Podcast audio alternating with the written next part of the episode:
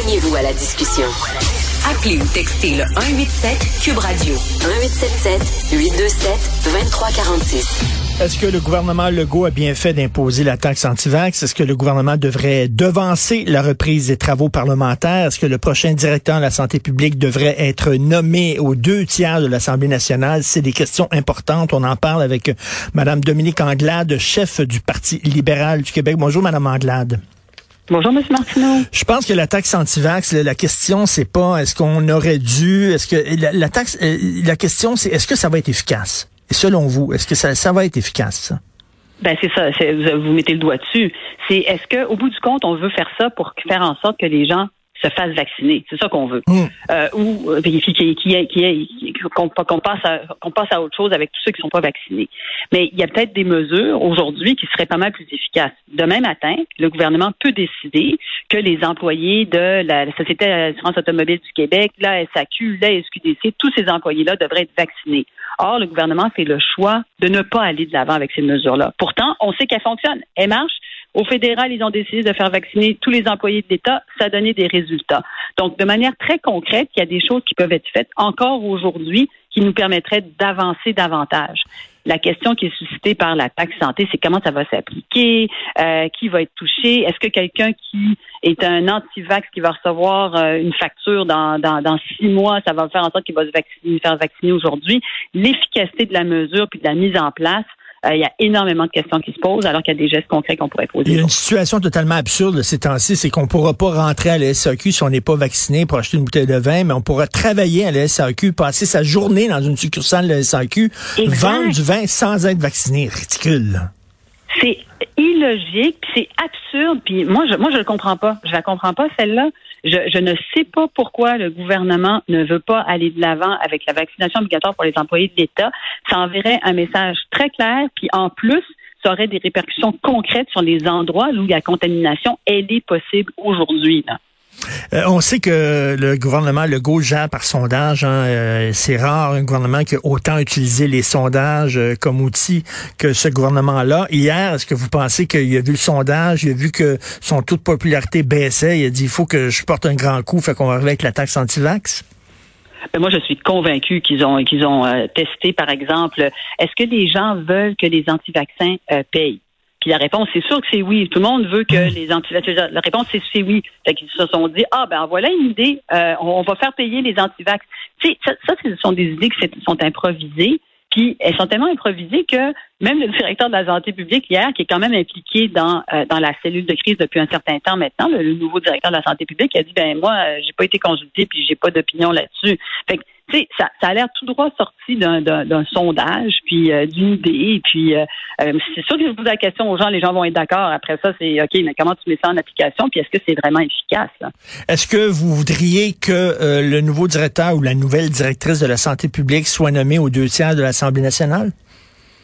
Ben, moi, je veux plus d'indépendance. Fait que oui, ce serait bien, mais c'est surtout que je veux plus d'indépendance de la santé publique. Je veux pas sentir chaque fois que la santé publique est complètement liée euh, avec avec le politique. Je veux comprendre pourquoi, quelle est la situation réelle. Puis si, par exemple, ils me disent euh, de pas porter de masque, pas parce que il y en a pas de disponible et qu'il y a un problème de rupture de stock. Je veux comprendre que c'est parce que euh, c'est la bonne hmm. chose à faire. Donc, c'est ça qu'on doit, a besoin de saisir.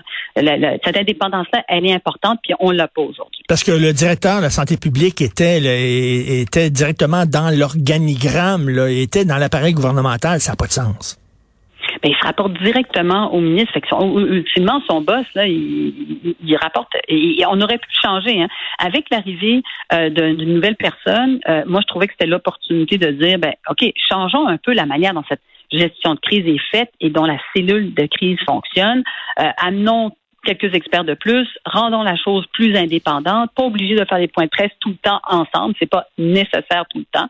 Euh, je pense que ça mènerait euh, les, gens les gens auraient plus confiance dans les mesures qui sont proposées puis la validité hmm. des, euh, des mesures proposées. Madame Adelaide, vous avez demandé de, de, devancer la reprise des travaux parlementaires, en tout cas à, tout le moins d'avoir une réunion euh, d'urgence parce qu'on voit que le, le, cas, le, nombre de cas explose. Monsieur Legault du oui, ben oui, moi leur téléphoner de temps en temps, une fois par semaine, on va faire quelque chose par téléphone. Est-ce que c'est suffisant pour vous? Ben, c'était pas notre demande. C'est pas notre demande. Moi, je veux pas parler avec le premier ministre. Je vais prendre son appel. Ça va me faire plaisir d'échanger avec lui au téléphone puis de jaser. Ça me faire plaisir. Mais moi, ce que je veux savoir, on a une rentrée scolaire la semaine prochaine.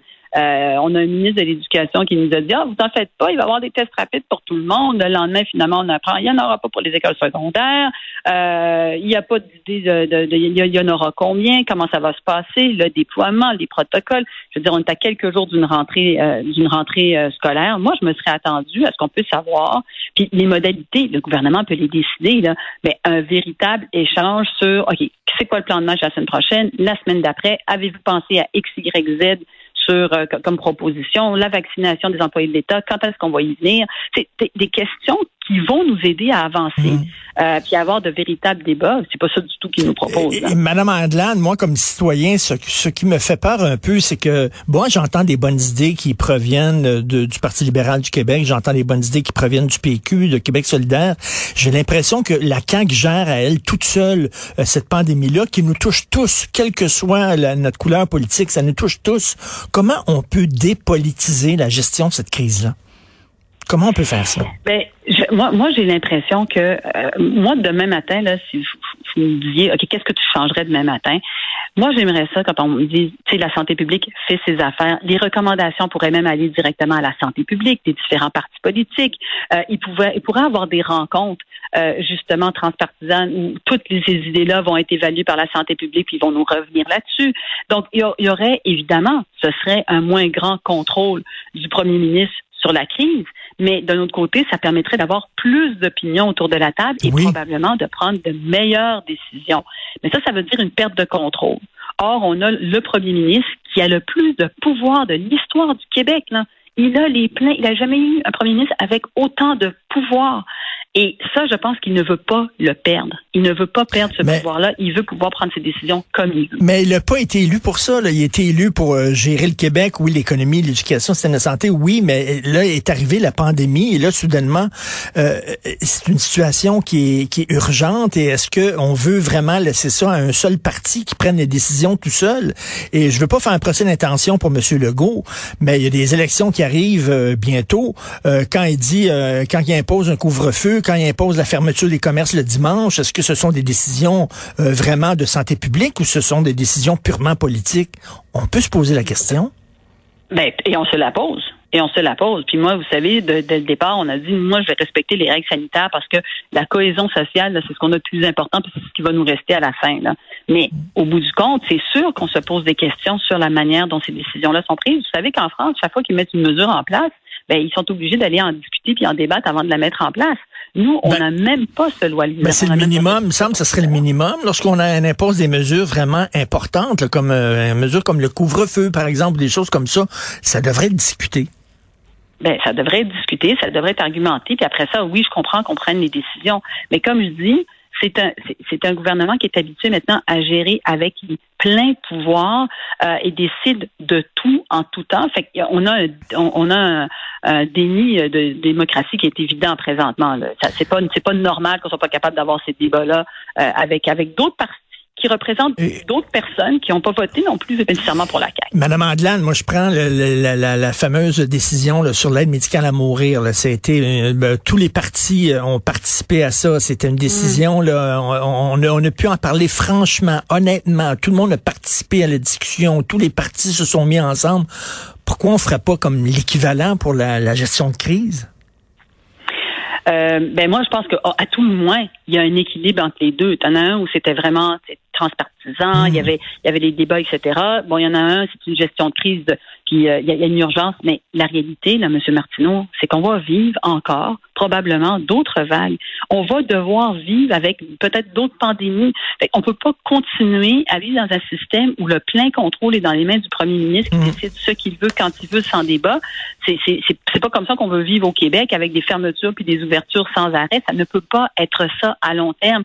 Donc il faut qu'on trouve d'autres mécanismes c'est pas ce qu'on a sur la table présentement avec le gouvernement, c'est clair. D'où l'importance euh, d'avoir voir des, des, partis d'opposition ces temps-ci qui posent des questions, qui euh, demandent au gouvernement de justifier ses décisions et vivement la reprise des, travaux parlementaires, vraiment le 1er février, alors que la situation est extrêmement urgente et selon moi, ça prend plus qu'un appel téléphonique une fois la semaine.